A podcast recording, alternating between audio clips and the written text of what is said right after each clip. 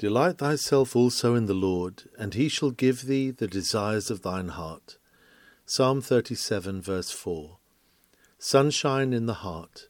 A sermon delivered on Lord's Day morning, June the 15th, 1862, by C. H. Spurgeon. There are two teachings in our text which must be very surprising to those who are strangers to vital godliness. To sincere believers, these marvels are recognized facts, but to the outside world they will appear passing strange. We have here, first of all, the life of a believer described as a delight in God. And thus we are certified of the great truth that true religion overflows with happiness and joy. Ungodly persons and mere professors never look upon religion as a joyful thing. To them it is service, duty, or necessity, but never pleasure and delight. Wherefore go they up to the house of God? Is it not because of custom, a custom which they would fain avoid if they dare? Wherefore do they attend to the ordinances of the church? Is it not either out of Pharisaic hope of merit, or from a superstitious dread? How many view the forms of religion as charms to avert ill, or as lesser evils by which they escape from dreaded judgment. What is their service but drudgery, and their worship but weariness? Ask ye the worldlings what they think of religion, and even when they practise its outward rites, they snuff at it as a dull and dreary thing. What a weariness it is! They love it as much as the ass loves labour, or the horse the whip, or the prisoner the treadmill. They cry for short sermons. Indeed, none at all would suit them better. How cheerfully would they clip the hours of Sunday! Indeed, if Sabbaths only came but once in the month, they would prefer it.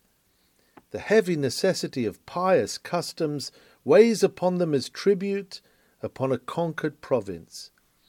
They pay to religion an observance of the character of a tax or toll, which custom demands, but free will offerings they know not, and loving enjoyment of hallowed fellowship they cannot understand. They serve God as Cain did, who brought his offering, it is true, but brought it late, brought it because it was the family custom, and he would not be outdone by his brother, brought it of the common fruit of the ground, and with a sullen, loveless heart.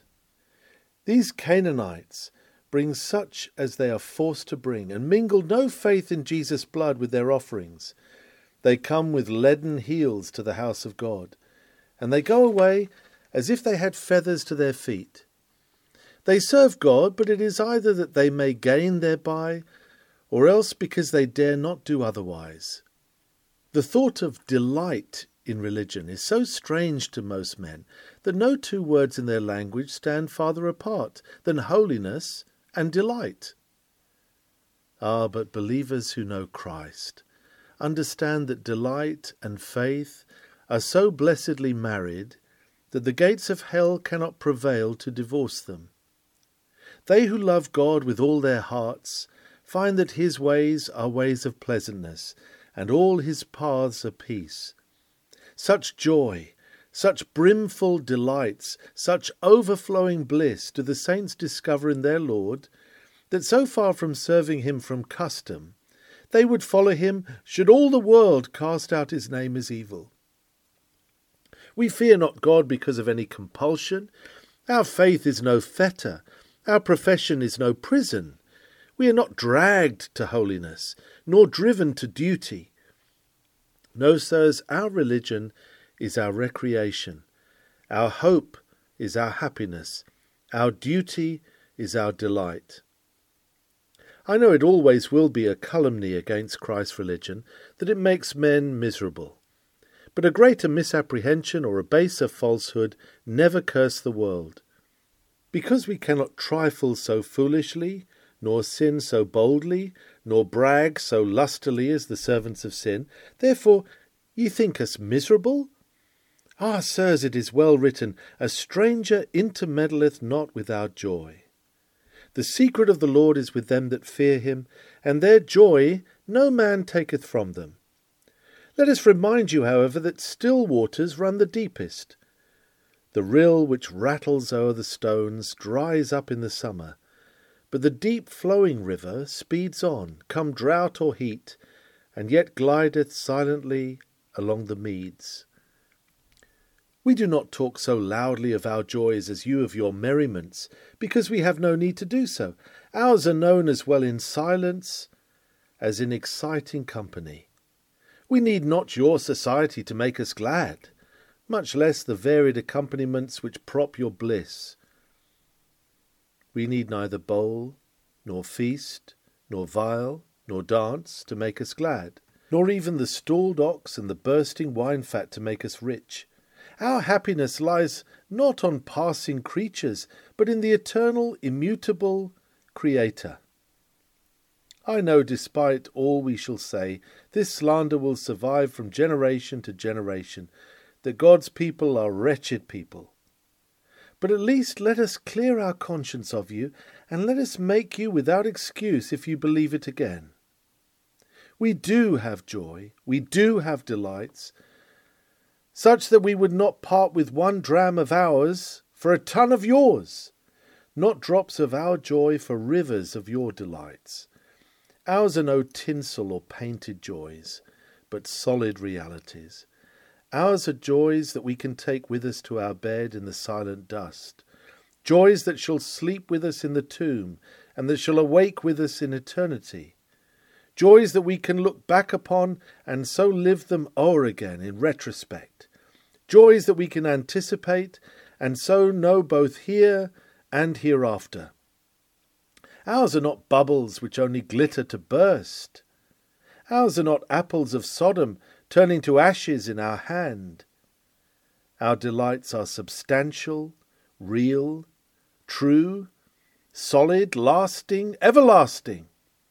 What more shall I say? Dismiss from your minds this mistake. Delight and true religion are as allied as root and flower, as indivisible as truth and certainty. They are, in fact, two precious jewels set side by side in the same socket of gold. But there is another wonder in our text to worldly men, though it is a wonder well understood by Christians. The text says, He shall give thee the desires of thine heart. Why, the worldly man says, I thought religion was all self denial. I never imagined that in loving God we could have our desires. I thought that godliness consisted in killing, destroying, and keeping back our desires. Does not the religion of most men consist in an open abstinence from sins which they secretly love? Negative godliness is very common in this age. It is supposed by most men that our religion consists in things which we must not do, rather than in pleasures which we may enjoy. We must not go to a theatre. We must not sing songs, trade on Sundays, use ill words, and so on. We must not do this and we must not do that. And they suppose us to be a crabbed, miserable race of persons who no doubt make up by some private allowance for denying ourselves in public. Now, it is true that religion is self denial. It is equally true that it is not self denial. Christian men have two selves there is the old self, and therein they do deny the flesh, with its affections and lusts. But there is a new self. There is a new born spirit, the new man in Christ Jesus. And brethren, our religion does not consist in any self denial of that. No, let it have the full swing of its wishes and desires, for all that it can wish for, all that it can pant after, all that it can long to enjoy it may most safely obtain. When I hear persons say, Well, you know, my religion consists in some things that I must do and in some things that I must not do, I reply, Mine consists in things that I love to do, and in avoiding things that I hate and would scorn to do. I feel no chain in my religion, for I am free, and never man more free. He who fears God and is wholly God's servant has no chains about him. He may live as he lists, for he lists to live as he ought. He may have his full desires, for his desires are holy, heavenly, divine. He may take the full range of the utmost capacity of his wishes and desires and have all he wants and all he wishes. For God has given him the promise, and God will give him the fulfillment of it. But do not go away with the idea that we are always afraid to put one foot before the other, because there is some must not in our way, and that we must not go on that way to the right or that way to the left, because we dare not. O oh, sirs, we would not if we might. We would not if the law were altered. We would not have your pleasures if we might. If we could go to heaven and live as sinners live, we would not choose their way and conversation. It would be a hell to us to be compelled to sin, even if sin could go unpunished. If we could have your drunkenness, if we could have your lusts, O ye ungodly ones, if we could have your mirth and your joy, we would not have them. We do not deny ourselves when we give these up. We despise your mirth. We abominate it and tread it beneath our feet. I can't understand, once said a bird to a fish, how it is that you always live in the cold element. I could not live there. It must be a great self denial to you not to fly up to the trees. See how I can mount aloft. Ah, said the fish, it is no self denial to me to live here. It is my element. I never aspire to fly, for it would not suit me. If I were taken out of my element, I should die, unless I was restored to it very soon, and the sooner the better. So the believer feels that God is his native element. He does not escape from his God or from his Master's will in service, and if for a time he were taken out of it, the sooner he could get back to it, the better. If he is thrown into bad company, he is miserable and wretched until he gets out of it again. Does the dove deny itself when it does not eat carrion? No, verily, the dove could not delight in blood. It would not feed thereon if it could. When a man sees a company of swine under the oak delighting themselves in their acorns and grunting out their satisfaction, does he deny himself when he passes them by without sharing their feast? No, verily, he has better bread at home, whereof he can eat, and swine's meat is no dainty to him. So it is with the believer. His religion is a matter of delight, a matter of satisfaction, and that which he avoids and turns from is very little self denial to him. His tastes are changed, his wishes are altered, he delights himself in his God, and joyously receives the desire of his heart. This by way of preface, now to come to our text itself. There are two things in the text very plainly. The first is a precept written upon sparkling jewels Delight thyself in the Lord. The second is a promise, priceless beyond rubies He shall give thee the desires of thine heart. The first is a precept written upon sparkling jewels. I have added those last words because the law of the Ten Commandments was written upon stone, perhaps hard granite, in which men could take but little delight. But this law of one command, delight thyself in the Lord, is no stony law to be written upon tablets of granite, but it contains a precept for sparkling brightness, worthy to be written on amethysts and pearls. Delight thyself in the Lord. Why, brethren, when delight becomes a duty, then certainly duty is a delight. When it becomes my duty to be happy, when I have an express command to be glad, then indeed I must be a sinner if I refuse my own joys and turn aside from my own bliss. Oh, what a God we have, who has made it our duty to be happy. What a gracious God who accounts no obedience to be so worthy of his acceptance as a gladsome obedience, rendered by a joyous heart. Delight thyself in the Lord. Now, first, what is this delight? I have been thinking the word delight over, and I cannot explain it. You know it is a word by itself, a delightful word. I cannot use anything but its own self to describe it. If you look at it, it is flashing with light. It sparkles like a star, nay, like a bright constellation, radiant with sweet influences like the Pleiades. It is joy, yet it is more. It is joy running over. It is rest, but such a rest as allows of the utmost activity of every passion of the soul. Delight, it is mirth without its froth. Delight, it is peace, yet it is more than that. It is peace celebrated with festivity, with all the streamers hanging in the streets and all the music playing in the soul. Delight, whereunto shall I compare it? It is a stray word that belongs to the language of paradise. And when the holy words of Eden flew away to heaven at the fall, this one, being entangled in the silken meshes of the net of the first promise, was retained on earth to sing in believers' ears. Where shall I find metaphors to set it out? Man fails me. Let me turn then to the unsinning creatures of God. Go to the seaside when the sea is going down, and in some parts of the coast you will see a little fringe just at the edge of the wave. It looks like a mist, but on closer examination you will find there are millions of very small shrimps leaping up in all manner of postures and forms out of the receding wave, in exuberance of glee and merriment. Or look on a summer eve at the gnats as they dance untiringly, scarcely knowing how to enjoy themselves enough.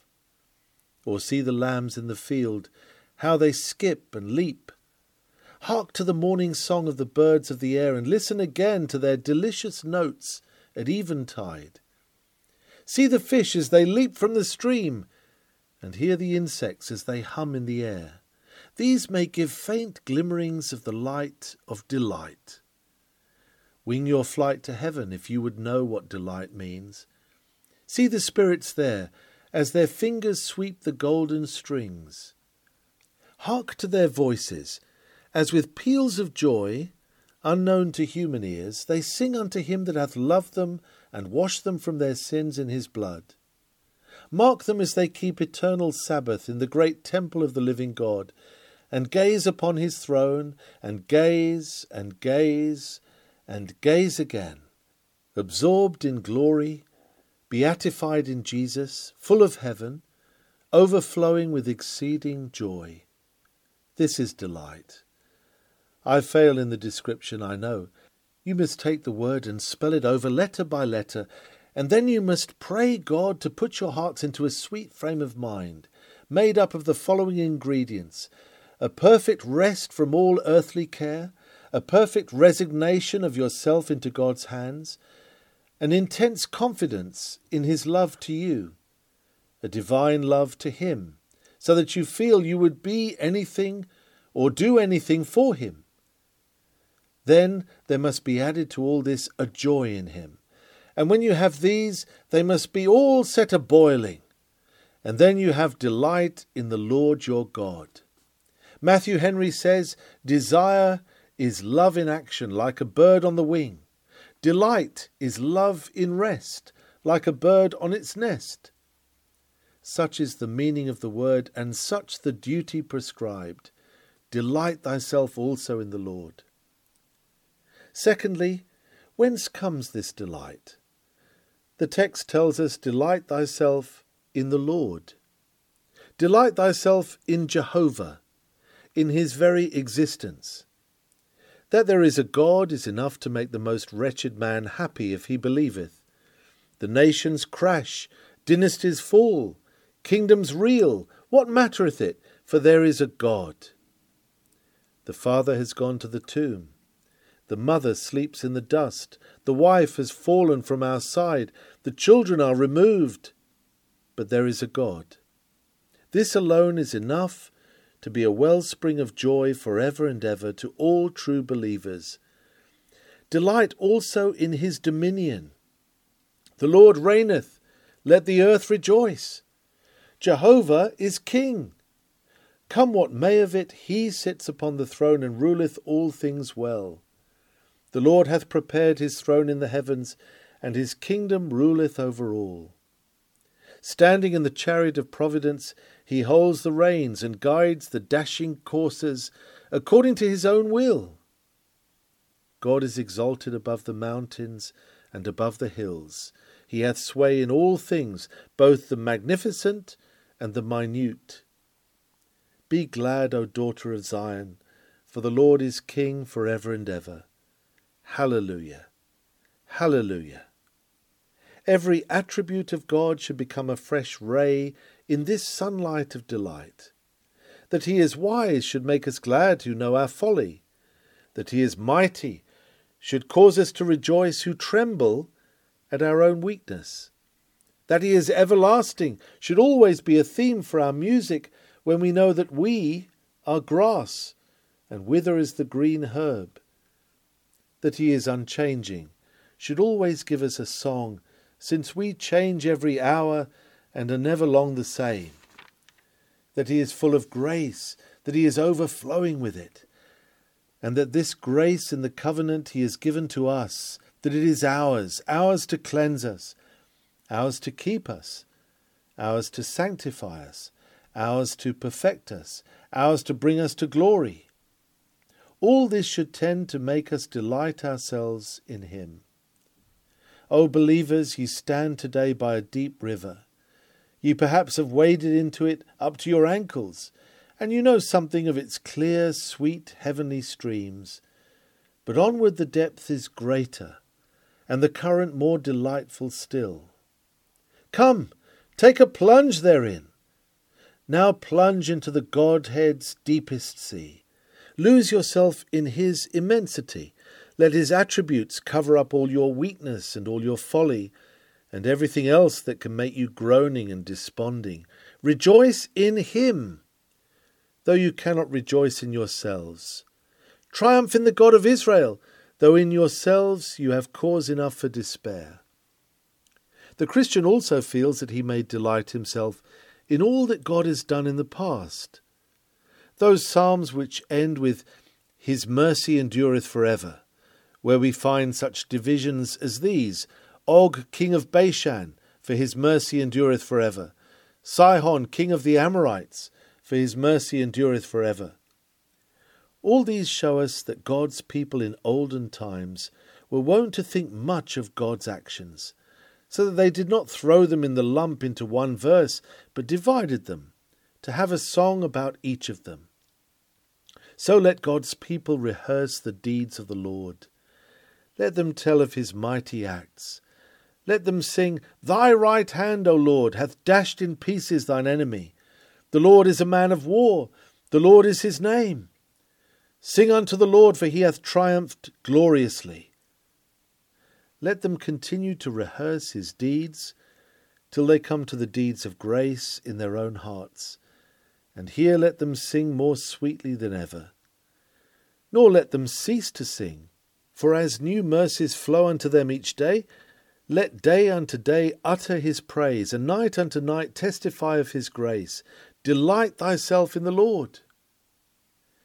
If these that I have already mentioned were not enough, we might delight ourselves in all that God is to do, in all the splendid triumphs he has yet to achieve, in all the glories of the latter days, in all the splendours of his throne, when all the hosts of God shall meet at last, in his triumph over death and hell, and in his ultimate victory over sin when he shall make the whole earth to become filled with his praise. O oh, brethren, time would fail us. Eternity might fail us, indeed, to catalogue all the different points of holy delight which believers, when they are in a spiritual frame of mind, may find in the Lord their God. Ye should delight yourselves in God the Father, in his eternal love to you when there was nothing in you to love, in his election of your souls, in his justification of you in Christ, in the giving up of his only begotten Son to redeem you from hell. You should delight yourselves in Jesus. You should tell what his arm hath done, what spoils from death he won. Sing his dear name alone, worthy the Lamb. You should delight yourselves in God the Holy Ghost, in his quickening operations, in his illuminations, in his consolations, in the strength which he gives you, in the wisdom which he imparts to you, in the faithfulness with which he attends you, and in the certainty that he will ultimately perfect you, that you may be meet to be partaker of the inheritance of the saints in light. And here we may branch out into a thousand themes. Delight yourselves in God as your Father, as your friend, as your helper.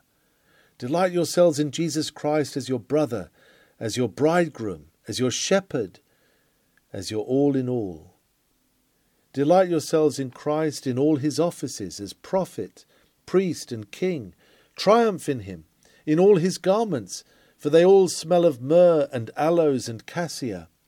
Delight yourselves in Christ in his glory and in his humiliation, in his cross and in his crown, in his manger and in his eternal triumph, wherein he led captivity captive. Delight yourselves in the Holy Spirit in all his various dealings with men's minds. Delight in Pentecost and in Pentecosts that are yet to come.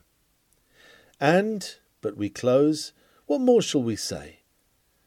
Surely we might talk on forever. Delight thyself in Jehovah, that great, that boundless, that joyful theme, and delight thyself in him for evermore. Now another question suggests itself. When is this delight to be practiced? Delight thyself in the Lord.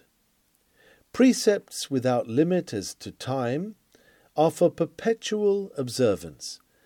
My text does not say, Delight thyself in the Lord occasionally, and now and then, but at all times. There are two occasions when it is hard to delight in God, and therefore I will mention these. It is hard to delight in God when everything goes well with us. Oh, I hear you say, I cannot understand that. That is the time when I do delight in God most. Brother, I am afraid it is the time when you delight in God least. Well, but when my comforts are round about me, when Providence smiles upon me, then I can delight in God. Stop. Are you sure of that? Is it not likely that often you are delighting in His mercies rather than in Him? Delighting in the creature rather than in the Creator? I fear, brethren, it is our sunshiny days that are the greatest times of temptation.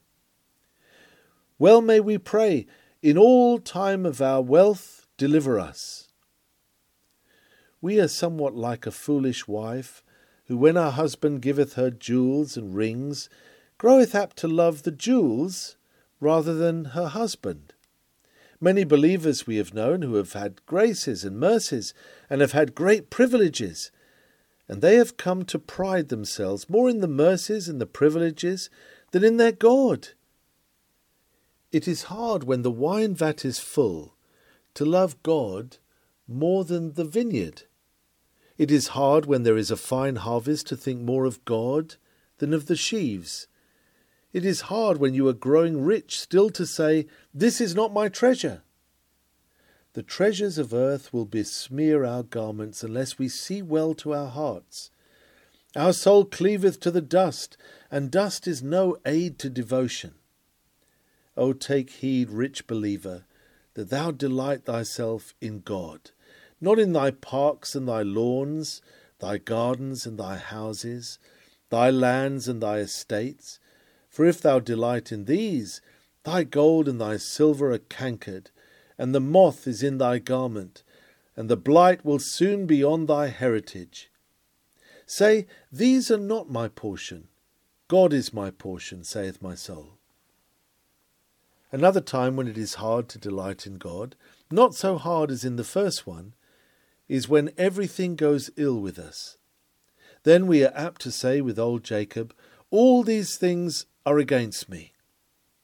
What a noble opportunity Job lost when servant after servant came to tell him that everything was gone, when he sat on the dunghill and did scrape himself with a potsherd. If he could have stood upright and have said, Now will I rejoice in the Lord and triumph in the God of my salvation, what a triumph of faith would he have achieved! If he could have thus played the man for God, Job would have been the most splendid character that we have in Holy Scripture. He did go far when he said, Though he slay me, yet will I trust in him. There spoke a man whom God had made mighty. But if he could have delighted still more in God when the sores were on him and the blains were bursting, that would have been all but superhuman. I think I may say it would have been as much as even grace itself could work in man.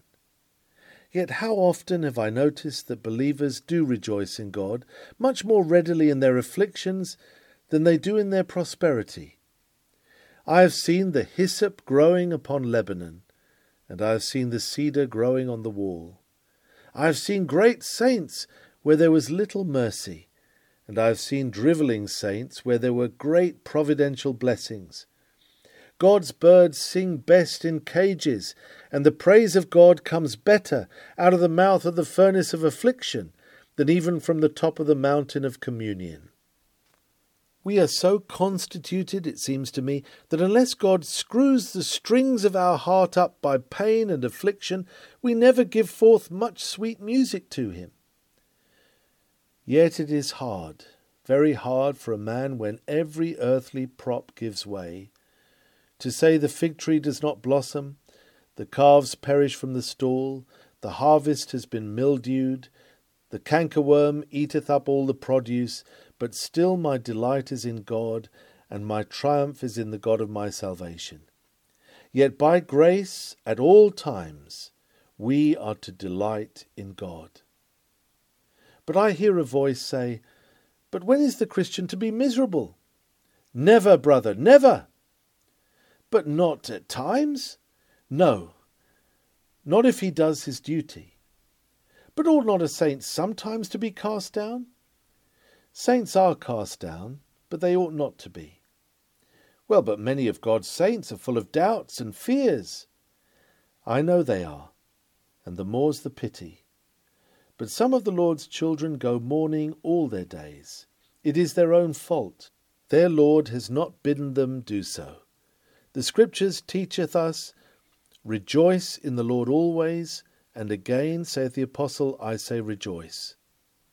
But are there not times when we may indulge the melancholy vein and cultivate sorrow? Well, if you do, you will soon find it grow. God often serves his children as I have known parents do theirs. If his children pray for afflictions, they shall have them until they shall begin to pray ten times more earnestly to have them taken away. If God's people cry for nothing, they shall soon have something to cry for. If they will make themselves miserable, they will soon have miseries added to their miseries. But so far as the promise is concerned and the precept is concerned, it is the daily, constant, hourly duty and business of the true believer to delight himself in the Lord his God. But before I leave this point, I answer one other question. Why is this delighting in God so rare? Why do you see so many desponding Christians, so many doubting Christians? Why do you see so many whose religion seems to them to be a yoke, a very heavy yoke too? It is, I fear, because there is so little on the one hand of genuine religion, and so little on the other of deep toned religion, where the little that there is is genuine. Why, the man who has a religion that is not of his heart, I do not wonder that he is wretched. You have seen sometimes a man with a dog of a breed that does not like the water, and he throws it in. How quickly it gets out again! But there is some of a different breed that will swim by the hour and delight in it. So now there are some professors who are known to be hypocrites by the fact that their religion is against their will. You have put them into it, and they soon get out again. But the true Christian takes to his religion by grace with ardour and delight. He loves it, and he delights therein. This is one of the best tests to discern between a hypocrite and a true Christian. Job says of the hypocrite, Will he delight himself in God? No. The hypocrite will pull a long face, the hypocrite will look wretched, the hypocrite will make himself as miserable as ever man can be when the time has come for it. But he never did, and he never can, and he never will delight himself in God as a rule. He may have some joy in the outward means, for even Herod heard John gladly, but that is only a spasm. Only the true believer can have a constant and an abiding satisfaction and delight in the service and love of God. This is an evidence so sure and infallible that if any among you delight in God, I conclude without hesitation that you are a saved soul. But if any of you, on the other hand, never have any delight in God of any kind, I question whether you ever knew God at all. For if you have known him, you must in your degree have found delight in him. But what is the good of this delight, saith one? Why should Christians be such a happy people? Why, it is good in all ways. It is good for our God, it gives him honour among the sons of men when we are glad. It is good for us, it makes us strong. The joy of the Lord is your strength. It is good for the ungodly, for when they see Christians glad, they long to be believers themselves. It is good for our fellow Christians, it comforts them and tends to cheer them. Whereas if we look gloomy, we shall spread the disease, and others will be wretched and gloomy too. For all these reasons, and for many more that can be given, it is a good and pleasant thing that a believer should delight himself in God. Now I turn to the second point of the subject briefly. He shall give thee the desires of thine heart. Here is a promise priceless beyond rubies. What connection is there between the first part of the text and the second? Delight thyself in the Lord, and he shall give thee the desires of thine heart. There is this connection. They who delight in God are qualified to have the promise fulfilled. They are qualified in the first place as to the desires. It would not be a safe thing for God to give to every one of you here the desire of your heart. It would be your ruin. One of the best things that the Lord does for some men is to check them and thwart them. There is many a man that is gone to heaven through not having had his desires, who would have gone to hell if he had had them. Ungodly men have desires that would lead them to the pit, and when God refuses to give them their desires, it is as though he had put chains and posts and barriers in the road to keep them from going post haste to their own destruction.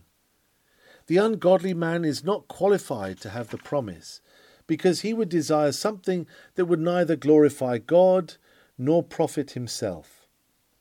But when a man's delight is in God, then his desires are of such a sort that God may be glorified in the granting of them, and the man himself profited by the receiving of them.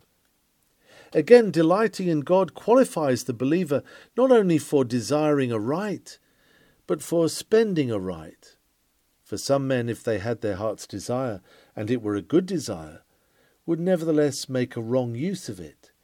And so it would happen to them as it did to Israel of old, when the meat was yet in their mouths, the curse of God would come upon them. But he that delights in God, whatever he gets, knows how to use it well. People say use is a second nature. Brethren, abuse is the first nature. To abuse mercies is much more the nature of man than to properly use them. But when the believer delights in God, whatever he has from God he spends aright. He makes it not a sacrifice to himself, much less a God before whom he will bow down and worship, but he makes it a means of serving God better and delighting himself in the Master the more. The rivers of worldly men run away from the sea but the rivers that Christian men have run into the sea. If a worldly man sails along the stream of his mercies, he gets further and further from God, and becomes more and more an idolater. But when the Christian gets mercies, he sails nearer and nearer to his God, and so his mercies become highways to the throne of God Himself. Still, says one, what are those desires which we are sure to receive? Now, brethren, we must single out those who delight themselves in God, and I believe the range of their desires will be found in a very short compass. If I had my desire of my God this morning, it is not much for me to say I have no earthly thing that I would desire, for I have all things and abound. But if the Apostle Paul were here, who had nothing, who was often naked and poor and miserable, I am persuaded if he had his wish, he would say, I have nothing to wish for, nothing upon earth, for I have learned in whatsoever state I am, therewith to be content. But if I must have a wish, brethren, I know what I would wish for. I would wish to be perfect, to be free from every sin, from every imperfection, from all self, from all temptation, from all love of the world, from all care for everything or anything that is contrary to God's word. Is not that your wish, you that delight in God? Would you not now, if an angel were to stand before you at the pew door, would you not say, If I may, let me be perfectly set free from the very name and nature, guilt and power of sin? You shall have your desire. The Lord shall give unto you the desire of your heart. But I hear another say, If I might have my desire, it would be that I might live nearer to Christ, that I might have constant communion with Him, till I knew Him and the power of His resurrection, being made conformable unto His death. Brother, I join you in that desire. I am sure if you had ten kingdoms offered in the one hand, and this fellowship with Christ in the other, do not I speak the desire of your heart when I say you would choose to have communion with Christ rather than these kingdoms? Well, the Lord shall give you the desire of your heart. Only delight thyself in the Lord. Well, says another, if I might have my desire, I would have all these things, but I would desire to be useful always. Ah, to be useful. How many men live like Belzoni's toad in the pyramids of Egypt, which had been there two thousand years, and what had it done but sometimes sleep and sometimes wake the whole time through? And so some men live and do nothing. But if I had my desire, I think I hear many of you say, I should like to be useful, to win crowns for Christ, to save souls for him, to bring in his lost sheep. Brother, delight thyself in the Lord, and thou shalt have thy desire. Perhaps not exactly as you would like to word it. You may not be useful in the sphere you aspire to, but you shall be useful as God would have you useful, in his own way and in his own measure. I must say one thing, though. I have a desire which, if now I might offer it, knowing that it should be granted me, it would be this I desire to see you all converted. Mothers and fathers, can you not say, My heart's desire is that my children might be saved? For I have no greater joy than this, that my children walk in the truth. And I, as a minister, say, my earnest desire, the highest desire I know, that which my soul feels most when it pants the most and aspires the most after some big and great thing, is that I may present every man of you perfect before God at the last. That I may not only be clear of your blood, which is a great thing, but that I may have you with me when I shall say, Here am I, Lord, and the children thou hast given me for Christ. O you who are members of this church, will you pray that your minister may delight himself in God, that he may have this desire of his heart? And will you yourselves also delight in God, so that when you come to God in prayer and pray for this congregation, you may be sure he will give you the desire of your heart, because you have delighted yourselves in him? They said of Martin Luther as he walked the streets, there comes a man that can have anything of God he likes.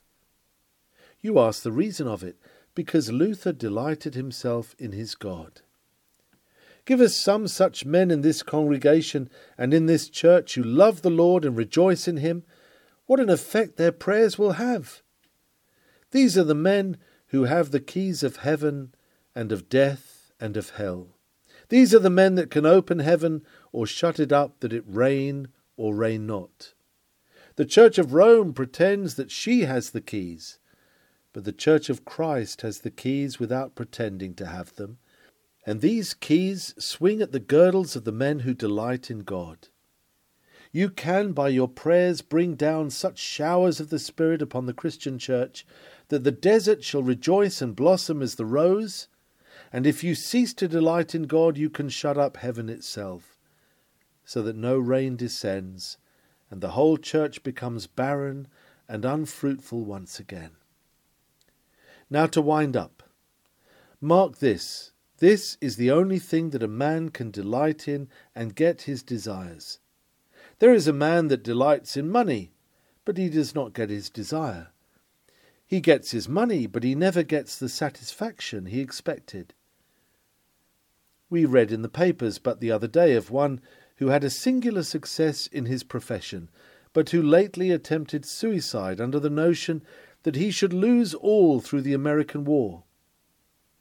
We remember in this great city one of the largest merchants who died worth more than three millions of money, for at that amount I think his property was sworn, who during the latter part of his life was accustomed to be paid the same wages as his gardener, and believed that he should certainly die in a workhouse.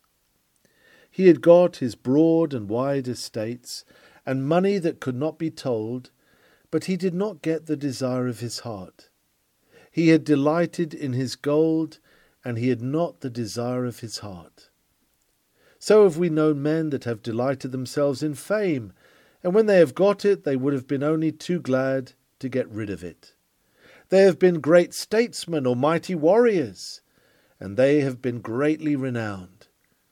But when they have gained all the fame and stood on the very top of the pinnacle, there was not that in it that they expected, and they have said, Would that I had lived in obscurity, for then I might have known some satisfaction.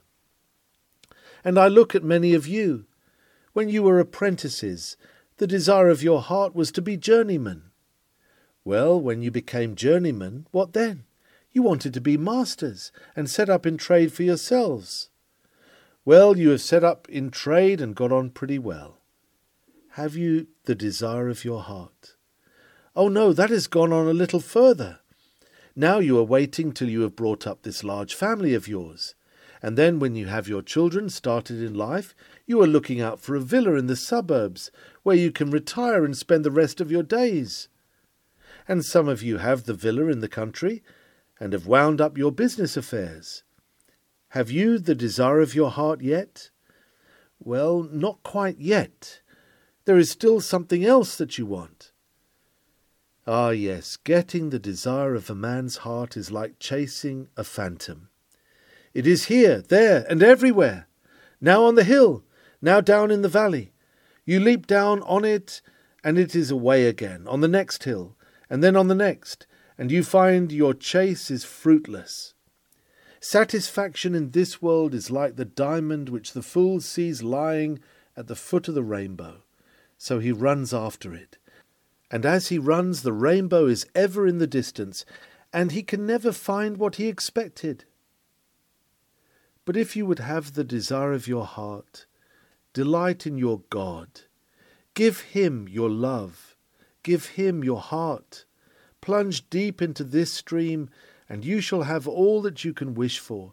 The desire of your heart to the full extent shall be granted. Are there not in this house today those who cannot delight in God? Cannot, cannot, cannot? How say you, can I delight in God? He is angry with me. You are right, you cannot.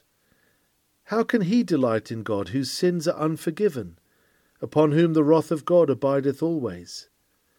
Can a man delight in a roaring lion, or in a bear robbed of her whelps? Can a man delight in a consuming fire?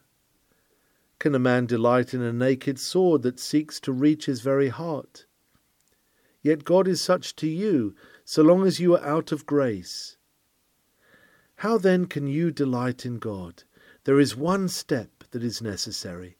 Believe on the Lord Jesus Christ, and then you shall delight in the Lord. That is, trust yourself to be saved by Christ. Go and put yourself into Christ's hands to have all your sins put away. And when you have trusted Christ, you shall know that your sin is forgiven, that you are reconciled to God by the death of his Son, and that you may go your way and delight yourself in God. For the promise is this your desire shall be granted you.